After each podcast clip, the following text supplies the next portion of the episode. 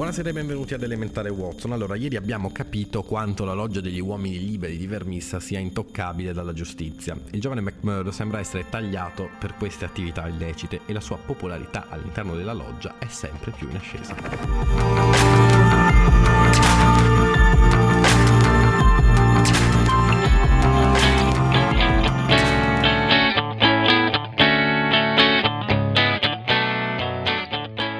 Capitolo 5 L'ora più buia.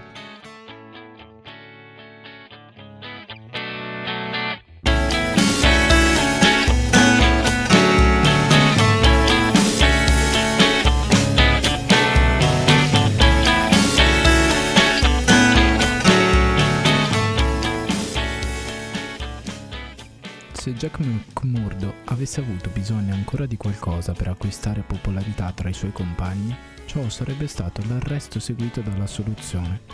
Era veramente un primato nuovo negli annali dell'associazione che un uomo la stessa sera della sua affiliazione alla loggia avesse fatto qualcosa che doveva portarlo davanti al magistrato.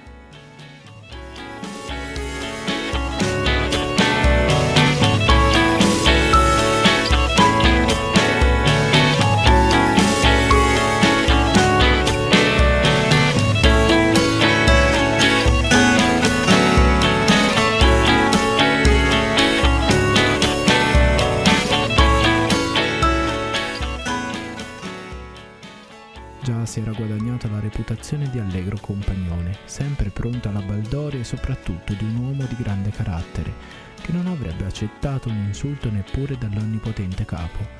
Oltre a questo aveva fatto impressione sui suoi compagni, i quali si erano fatta l'idea che fra tutti loro nessuno avesse più di lui un cervello abile e capace di architettare piani sanguinari, di mano più rapida ed esperta per metterli in esecuzione. È il tipo che ci vuole per un'impresa a fondo, dicevano tra loro gli anziani e aspettavano il momento opportuno per metterlo alla prova. McGinty aveva già molti strumenti a sua disposizione, ma doveva ammettere che quello era il più efficace. Gli pareva di essere come un uomo che tiene al guinzaglio un mastino feroce. Gli altri cani potevano essere incaricati delle imprese minori, ma sarebbe venuto un giorno in cui avrebbero lanciato quella fiera sulla sua preda.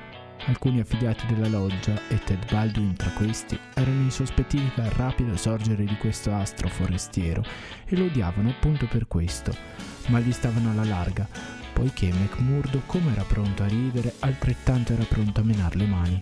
Ma se si era guadagnato il favore dei compagni, era un altro ambiente per lui ben più importante, in cui invece aveva perduto terreno. Il padre di Etty Schefter non volle aver più nulla a che fare con lui e gli proibì persino di andare a casa sua. Ma Etty era troppo innamorata per lasciarlo e tuttavia il suo buon senso l'avvertiva che non le sarebbe potuto capitare che male da un matrimonio con un uomo che era considerato da tutti come un assassino.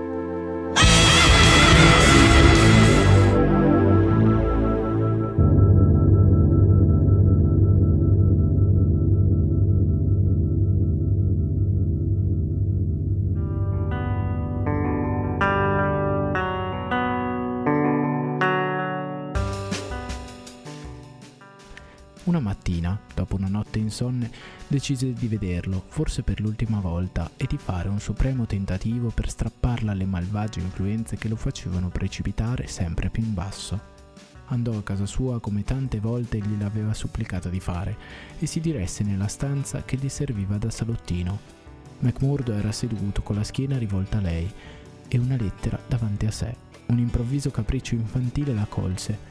Dopotutto non aveva che 19 anni lui non l'aveva sentita entrare quando aveva aperto la porta.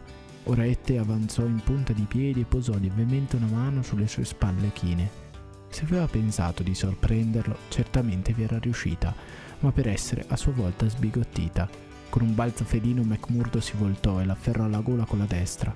Nel medesimo istante con l'altra mano appallottolò il foglio che aveva davanti a sé.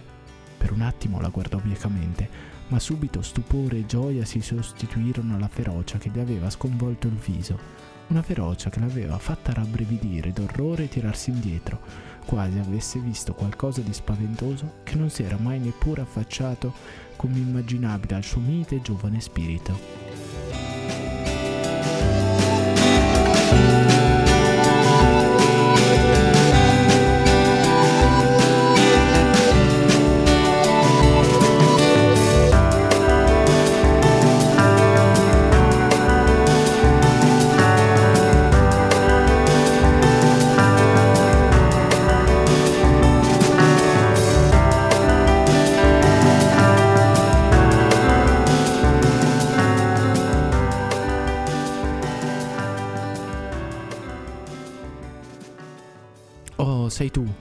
Disse McMurdo asciugandosi la fronte sudata.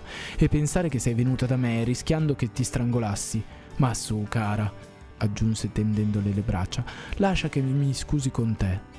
Matty non si era ancora rimessa dall'improvvisa visione di colpevole paura che aveva letta nel volto di lui. L'istinto femminile l'avvertì che non si trattava soltanto del semplice timore di un uomo colto di sorpresa, era un senso di colpevolezza. Ecco che cos'era, colpevolezza e paura. Ma cosa ti ha preso, Jack? esclamò. Perché hai avuto tanta paura di me? Oh Jack, se tu avessi la coscienza tranquilla, non mi avresti guardata come mi hai guardata. Oh sì, stavo pensando ad altre cose, e quando sei venuta così leggera volando su quei tuoi piedini di fata. No, no, no, non era soltanto questo, Jack. Poi un improvviso sospetto si impadronì di lei. Fammi vedere la lettera che stavi scrivendo. Etti, questo è impossibile. Suoi sospetti divennero certezza. Tu stavi scrivendo a un'altra donna esclamò. Lo so, altrimenti perché non me lo faresti vedere? Stavi scrivendo a tua moglie. Come posso sapere che tu non sei sposato? Tu, un forestiero, uno che nessuno conosce. Io non sono sposato, Etty, te lo giuro. Tu sei la sola donna sulla terra per me. Te lo giuro sulla croce di Cristo. Lo disse con un accento così sincero che la fanciulla non poté non credergli. E allora, insisté, perché non vuoi mostrarmi quella lettera? perché ho promesso sotto giuramento di non mostrarla e così come non oserei infrangere la mia parola con te, allo stesso modo mi vedo costretto a mantenere il segreto nei confronti di coloro a cui ho fatto la promessa. Sono affari che riguardano la loggia e anche tu non ne devi sapere niente e se mi sono spaventato quando ho sentito una mano posarsi sulle mie spalle, capisci bene che ho avuto paura fosse la mano di un poliziotto. La ragazza capì che diceva la verità McMurdo la strise tra le braccia cancellando a furia di baci i suoi timori e i suoi dubbi. Siediti dunque accanto a me. È un trono curioso per una simile regina, ma è quanto di meglio il tuo povero innamorato può offrirti. Credo però che saprò fare di più per te uno dei prossimi giorni. Ma adesso sei tranquilla, vero? Come posso essere tranquilla, Jack, quando so che tu sei un criminale tra i criminali, quando da un momento all'altro può venire il giorno in cui saprò che sei chiuso nella gabbia degli assassini? McMurdo il vendicatore, ecco come ti chiamano, ieri uno dei nostri pensionati. Mi sono sentita colpire al cuore come da una pugnalata. Sì, ma le parole, per quanto dure, non rompono le ossa. Erano però parole vere, ma cara, il diavolo non è poi così brutto come lo si dipinge. Noi siamo povera gente che cerca con sistemi propri di ottenere il riconoscimento dei propri diritti. Etty gettò le braccia al collo del suo innamorato. Liberati, Jack, per amor mio, per amor di Dio, liberati da questa catena. E per chiederti questo che sono venuta da te oggi. Oh, Jack, guarda, io te ne prego in ginocchio, mi inginocchio davanti a te e ti imploro di andartene.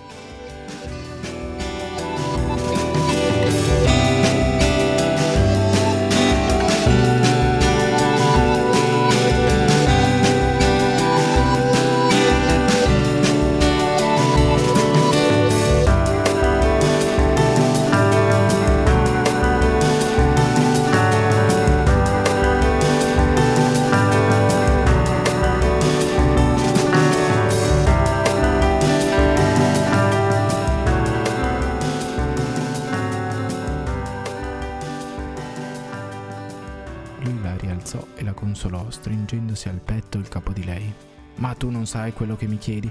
Come potrei andarmene quando questo significherebbe infrangere il mio giuramento e abbandonare i miei compagni? Se tu sapessi in che posizione mi trovo, non oseresti domandarmi una cosa simile. D'altronde, anche se lo volessi, come potrei farlo? Credi forse che la loggia lasci libero un uomo di andarsene portandosi con sé tutti i suoi segreti? Io ho pensato a questo, Jack, ho predisposto tutto.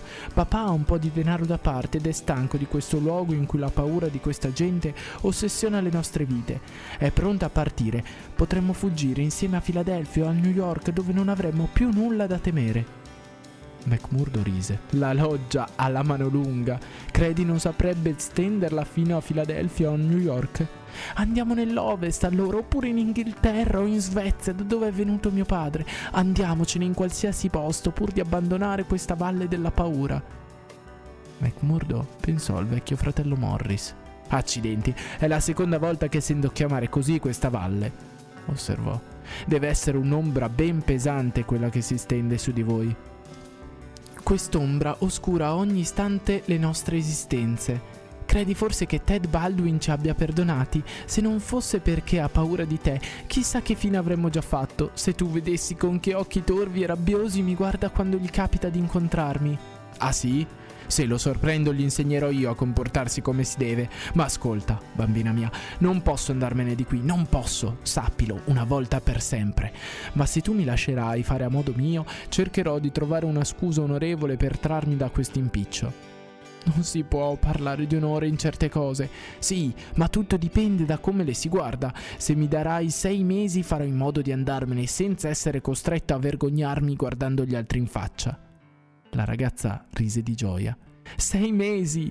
gridò. È una promessa sicura? Beh, potranno anche essere sette o otto, ma entro un anno al massimo ce ne andremo di qui. Fu quanto Etty poté ottenere, ma era già qualcosa. Ora c'era almeno un esile filo di luce che illuminava le tenebre dell'immediato futuro. Rientrò nella casa paterna con cuore più leggero e lieta come non era mai stata dal momento in cui Jack McMurdo era entrato nella sua vita.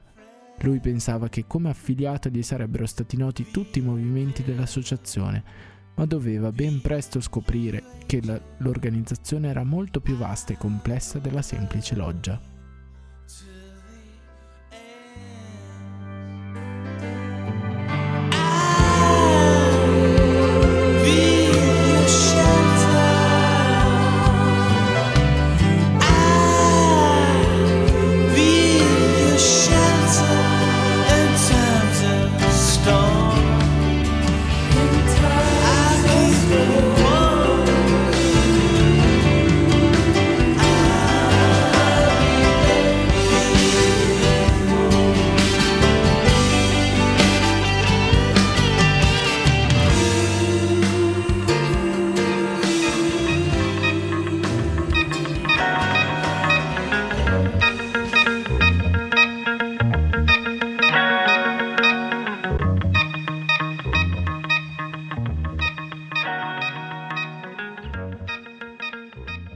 Persino McGinty era all'oscuro di molte cose, poiché esisteva un funzionario chiamato il delegato della contea e che viveva a Hobson Patch, molto più giù, lungo la linea ferroviaria, il quale esercitava il proprio potere su parecchie logge e di cui si serviva in modo improvviso e arbitrario. McMurdo non lo vide che una sola volta.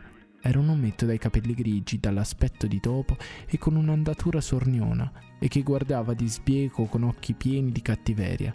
Si chiamava Evan Spot e persino il grande capo di Vermissa provava verso di lui qualcosa della repulsione o del timore che nell'enorme Denton doveva aver provato nei confronti del debole ma pericoloso Robespierre.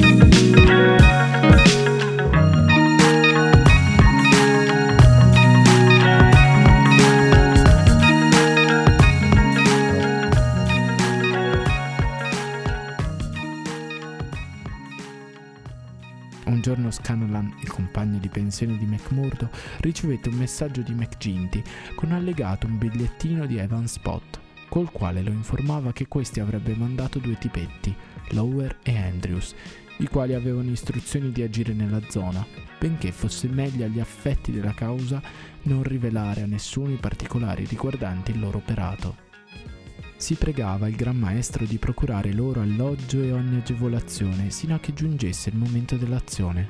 McGinty aggiungeva di suo pugno che era impossibile tenere chiunque nascosto nella casa dell'Unione e che pertanto pregava McMurdo e Scanalan di dare alloggio per pochi giorni nella loro pensione ai due forestieri. I due uomini arrivarono la sera stessa, ciascuno portando il proprio zaino.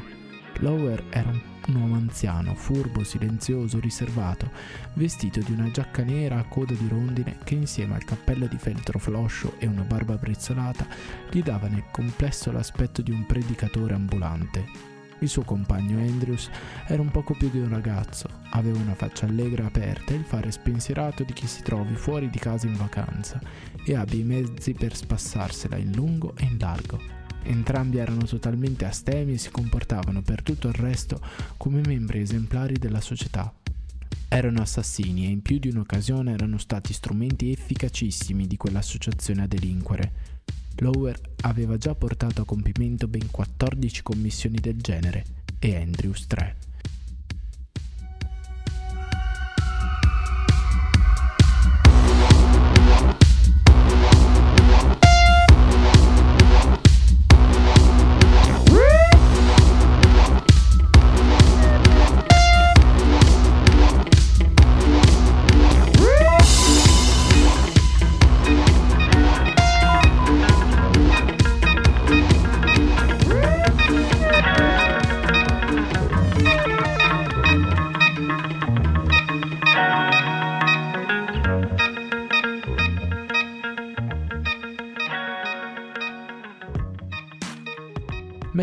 Si accorse quasi subito che erano prontissimi a parlare delle loro gesta passate e le narravano con quell'orgoglio misto a ritrosia proprio di chi abbia reso alla comunità dei servizi disinteressati e generosi. Erano invece estremamente reticenti per quel che riguarda il loro compito immediato. Ci hanno scelti perché né io né il ragazzo beviamo, spiegò Lower. Sanno benissimo di poter contare su di noi per il nostro silenzio. Non dovete avervela a male, ma noi obbediamo agli ordini del delegato della contea. Certo, ma siamo tutti nella stessa barca, osservò Scanlan, l'amico di McMurdo, mentre i quattro erano seduti insieme a cena. È vero, e potremmo raccontarvi fino alla noia di come abbiamo accoppato Charlie Williams, oppure Simon Beard, o di qualsiasi altra nostra impresa del passato, ma finché il nostro lavoro non è sbrigato, teniamo la bocca chiusa. Ce n'è una mezza dozzina qui dalle nostre parti a cui vorrei dire io una parola, disse McMurdo con una bestemmia. Non sarà per caso Jack Noss della collina del ferro che state cercando, perché in questo caso farai un bel pezzo di strada per vederlo ricevere quello che si merita. No, non è lui. Nemmeno Hermann Strauss? No, nemmeno. Beh, se non volete dircelo non possiamo obbligarvi, però a me farebbe piacere di saperlo.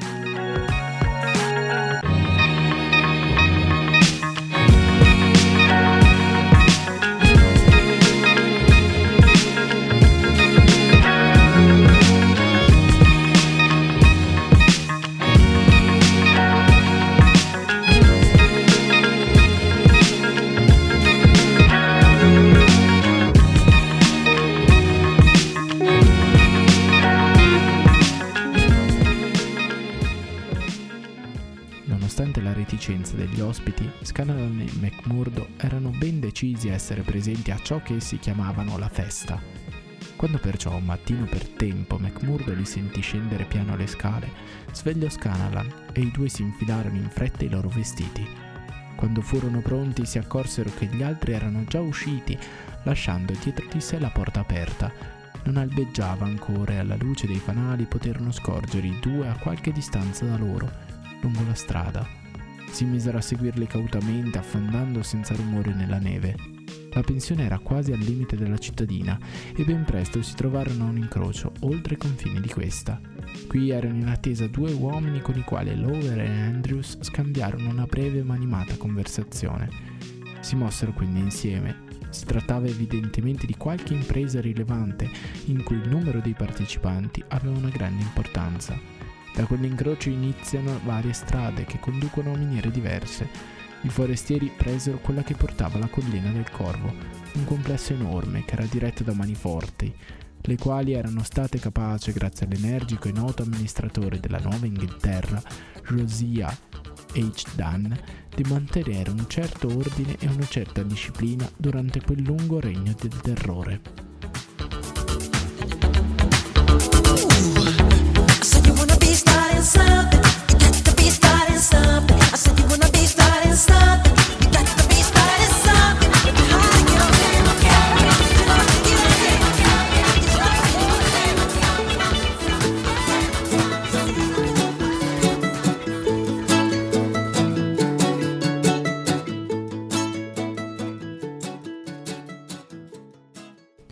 stava ormai spuntando e già una fila di lavoratori, isolati o a gruppi, si avviava lentamente lungo il sentiero annerito. McMurdo e Scanalan si unirono con gli altri senza perdere di vista gli uomini che stavano pedinando. Una nebbia fitta li avvolgeva e dal cuore di questa giunse all'improvviso il sibilo lacerante di un fischio a vapore. Era il segnale della durata di dieci minuti, prima che le gabbie scendessero e si iniziasse il lavoro della giornata. Quando giunsero allo spiazzo aperto attorno al pozzo della miniera, vi trovarono un centinaio di minatori in attesa, che battevano i piedi e si soffiavano sulle dita, poiché faceva molto freddo. I forestieri si raccolsero in un gruppetto all'ombra della casa delle macchine. Scalanan e McMurdo si arrampicarono su un mucchio di scorie da cui si poteva dominare tutta la scena. Videro l'ingegnere minerario, un grande scozzese barbuto di nome Menzies, uscire dalla casa delle macchine e suonare il fischietto per dare il via alla discesa delle gabbie.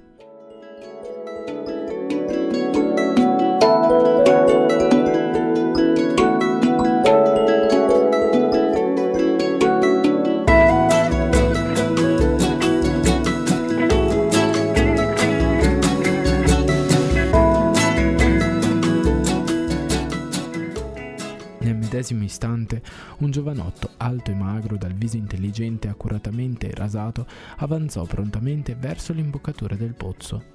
Mentre veniva così avanti vide il gruppo, silenzioso e immobile, raccolto presso la casa delle macchine.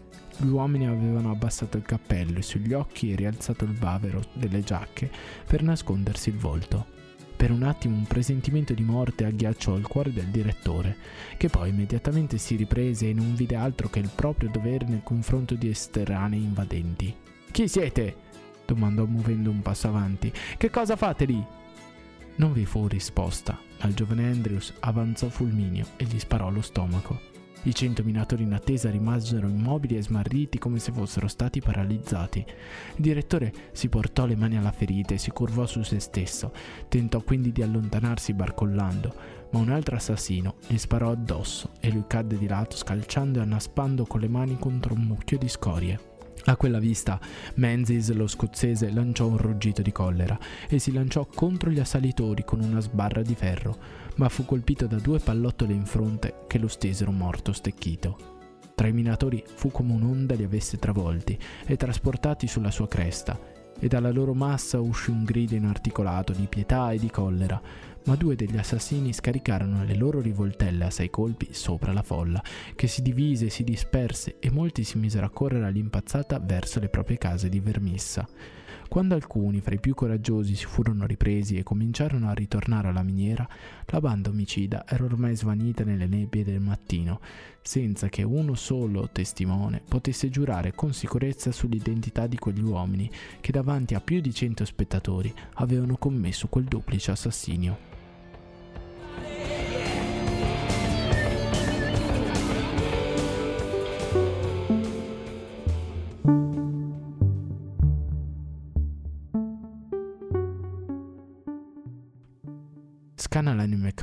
Ripresero la via del ritorno. Scanalan, piuttosto abbacchiato perché era il primo assassino a cui assisteva coi propri occhi e gli sembrava una cosa molto meno divertente di quanto si era immaginato.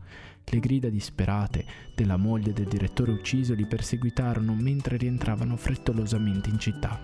McMurdo era assorto e silenzioso, ma non mostrò alcuna comprensione per la debolezza del compagno. Caro mio, è come alla guerra continuava a ripetere. Cos'è se non una guerra tra noi e loro? E noi ci vendichiamo come meglio possiamo.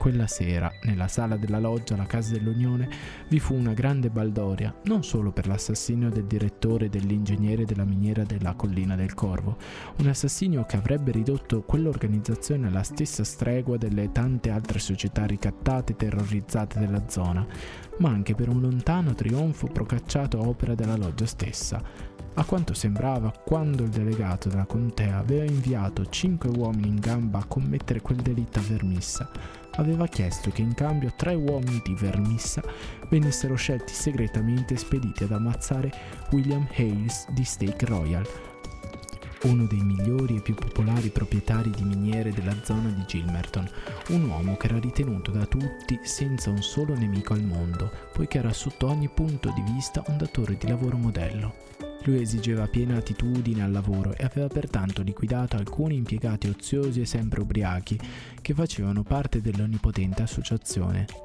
Dei manifesti annuncianti la sua morte attaccati fuori dalla sua porta non avevano infiacchito la sua decisione e così, in un paese libero e civile, si trovò condannato a morte.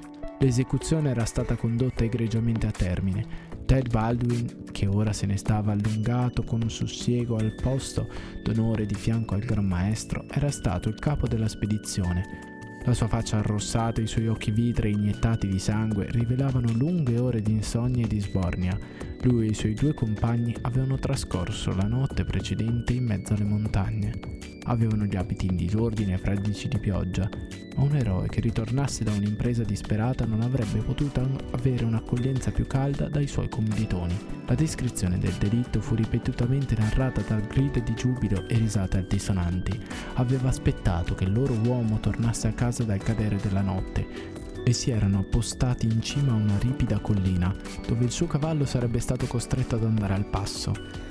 Era talmente imbacuccato per proteggersi dal freddo che non aveva potuto nemmeno mettere la mano alla pistola. Lo avevano disarsonato e colpito ripetutamente. Nessuno di loro conosceva quell'uomo, ma nell'uccidere vi è un'emozione eterna. E poi avevano fatto vedere ai vendicatori di Gilmerton che quelli di Vermissa non erano da meno di loro. C'era stato però un contrattempo, poiché un uomo e una donna erano passati di lì in carrozza mentre ancora stavano scaricando le loro rivoltelle sul corpo immobile.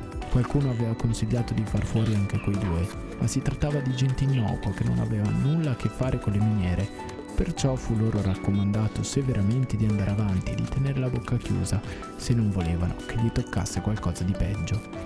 E così il corpo esanime, intriso di sangue, era stato lasciato insepolto nel punto stesso in cui lo avevano colpito, come monito a tutti i datori di lavoro senza pietà e i tre nobili vendicatori si erano affrettati a ritornare tra le montagne, dove l'impassibile natura giunge sino al limite stesso delle fornaci e dei mucchi di scorie.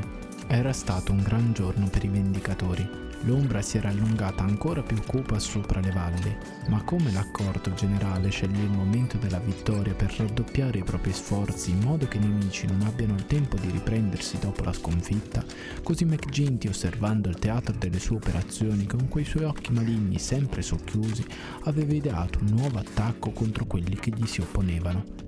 Quella notte stessa, mentre la compagnia semi-avvinazzata si scioglieva, prese McMurdo per il braccio e lo condusse in quella stanza interna in cui si era svolto il loro primo colloquio.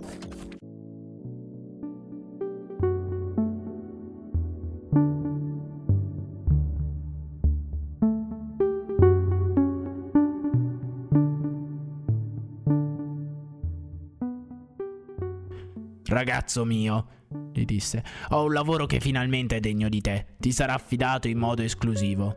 Onoratissimo, replicò McMurdo. Puoi prendere con te due uomini, Benders e Riley. Sono già stati avvertiti di tenersi a disposizione. Non saremmo mai tranquilli in questa zona finché non avremmo messo a posto Chester Wilcox. E avrai ringraziamenti di tutte le logge dei distretti carboniferi se riuscirai a farlo fuori. Farò del mio meglio. Chi è costui e dove potrò trovarlo? McGinty si tolse dall'angolo della bocca il suo eterno sigaro mezzo mosticato, mezzo fumato, e cominciò a tracciare un diagramma approssimativo su una pagina strappata del suo taccuino. È il primo caposquadra della Iron Dike Company. È un duro, un vecchio sergente portabandiera della guerra, tutto cicatrici e capelli grigi. Abbiamo tentato di farlo fuori due volte, ma senza fortuna. E Jim Carnaway ci ha rimesso la pelle. Adesso tocca a te sistemarlo. Questa è la casa isolata al crocchio dell'Iron Dyke proprio come la vedi qui nel disegno, senza nessun'altra abitazione a tiro d'orecchio. Non fidarti di giorno, è armato e spara subito e sicuro, senza far domande, ma di notte è solo, con sua moglie, tre bambini e una donna di servizio. Non puoi stare a scegliere, devi far fuori tutti o nessuno. Se tu potessi mettere un sacchetto di esplosivo davanti all'uscio d'ingresso con una miccia lenta. Che cosa ha fatto quest'uomo? Non ti ho detto che ho ammazzato Jim Carnaway? E perché l'ho ammazzato? E a te che diavolo interessa? Carnaway girava attorno a casa sua di notte e lui gli ha sparato. Questo deve bastare per te e per me. Noi dobbiamo vendicarlo. Ma ci sono di mezzo due donne e dei bambini. Bisogna far fuori anche loro? Certamente, altrimenti come facciamo a prendere lui? Non mi sembra giusto, perché quelli sono innocenti e non hanno fatto nulla di male. Che discorsi sono questi? Ti vuoi tirare indietro? Calma, consigliere, calma. Non ho mai detto o fatto nulla per farle pensare che io voglia sottrarmi a un ordine del Gran Maestro della loggia. Se sia poi giusto o sbagliato, tocca a lei decidere. Allora, accetti dunque? Si capisce che accetto. E quando? Bah, dovrebbe lasciarmi un paio di sere affinché io possa vedere la casa e avere un po' di tempo per preparare i miei piani. Poi... Benissimo, disse McGinty stringendogli la mano. Lascialo fare a te. Sarà un gran giorno quello in cui ci porterai la notizia. Sarà il colpo finale che li metterà in ginocchio. McMurdo rifletté molto seriamente dell'impresa che gli era stata affidata. La casa isolata in cui Chester Wilcox viveva si trovava a circa 5 miglia in una valle adiacente. Quella sera stessa partì tutto solo per predisporre l'attentato. Quando ritornò dal suo viaggio di ricognizione ebbe un colloquio con i suoi subordinati, Benders e Riley, due giovani teppisti che si dimostrarono soddisfatti dell'impresa come se si trattasse di andare alla caccia al cervo. Due sere più tardi si incontrarono fuori dalla città, tutti e tre armati, e uno di loro con un sacco riempito dell'esplosivo che si usa per far brillare le mine. Quando giunsero alla casa solitaria erano le due del mattino.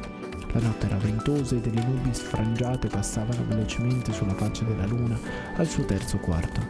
Erano stati avvertiti di stare in guardia da eventuali mastini, perciò si mossero cautamente in avanti, con le rivoltelle puntate in mano.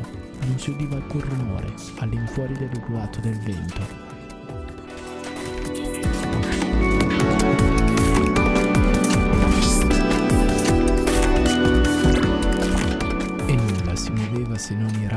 rami ondeggianti sul loro capo. McMurdo stette in ascolto presso l'uscio della casa solitaria, ma nell'interno tutto era silenzio. Allora vi appoggiò contro il sacco pieno di polvere, vi fece un buco nel mezzo col suo coltello e vi attaccò la miccia. Quando questa fu bene accesa, lui e i suoi due compagni se la dettero a gambe e già erano molto lontani, nascosti comodi al sicuro in un fosso, quanto sentirono il boato assordante dell'esplosione, seguito dal fragore prolungato e cupo dell'edificio che si sfasciava, segno che la loro opera era compiuta. Negli annali intrisi di sangue della società mai era stata condotta a termine un'impresa più brillante. Ma purtroppo quel lavoro così ben organizzato e così audacemente concepito era destinato ad essere compiuto invano. Avvertito della sorte di numerose altre vittime e sapendo di essere lui stesso designato al massacro, Chester Wilcox si era trasferito con la sua famiglia proprio il giorno prima in un'abitazione più sicura e meno conosciuta, dove un corpo di poliziotti era stato messo a montare la guardia. Era una casa vuota quella che era stata fatta saltare in aria e il severo sergente portabandiera continuava ancora a insegnare la disciplina ai minatori dell'Iron Dyke. Lasciatelo a me, dichiarò McMurdo. È mio e lo beccherò di sicuro, anche se dovessi dargli la caccia per un anno intero. Una mozione di ringraziamento e di fiducia fu approvata all'unanimità dalla loggia e così per il momento la cosa finì lì quando qualche settimana dopo fu annunciato nei giornali che Wilcox era stato ucciso in un'imboscata, non fu un segreto per nessuno che McMurdo si era rimesso all'opera per portare a termine la sua impresa. Questi erano i metodi della società degli uomini liberi e queste erano le gesta dei vendicatori, con cui essi imposero il proprio governo di terrore sulla grande e ricca zona che doveva per tanto tempo essere ossessionata dalla loro spaventosa presenza. Ma perché macchiare queste pagine con altri delitti? Non ho già detto abbastanza per descrivere questi uomini e i loro sistemi. I loro misfatti sono scritti nella storia e in più di un libro essi sono dettagliatamente ricordati. Vi si può apprendere come furono uccisi i poliziotti Hunt e Evans perché si erano avventurati ad arrestare due membri della società. Fu un doppio omicidio meditato nella loggia di Vermissa e perpetrato a sangue freddo nella persona di due uomini inermi. Vi si può anche leggere dell'uccisione della signora Larbey mentre curava il proprio marito che era stato percosso quasi a morte per ordine di McGinty. Seguirono a brevissima distanza in quello stesso orribile inverno l'assassinio del vecchio Jenkins, quello del fratello di lui, la mutilazione di James Murdoch, la distruzione degli Stephouse, fatti saltare in aria con la loro casa, e lo sterminio degli Stendhal, uccisi tutti in quel medesimo spaventoso inverno. Sulla valle della paura si stendeva ormai una cupa nube funerea. Era seguita la primavera con il mormorio dei ruscelli e gli alberi in fiori. Tutta la natura, così a lungo chiusa in una morsa di ferro, parlava di speranza. Ma non vi era speranza alcuna per gli uomini e le donne che vivevano laggiù, sotto il gioco del terrore. Mai la nube su di loro era stata così minacciosa e così disperata come all'inizio dell'estate del 1875.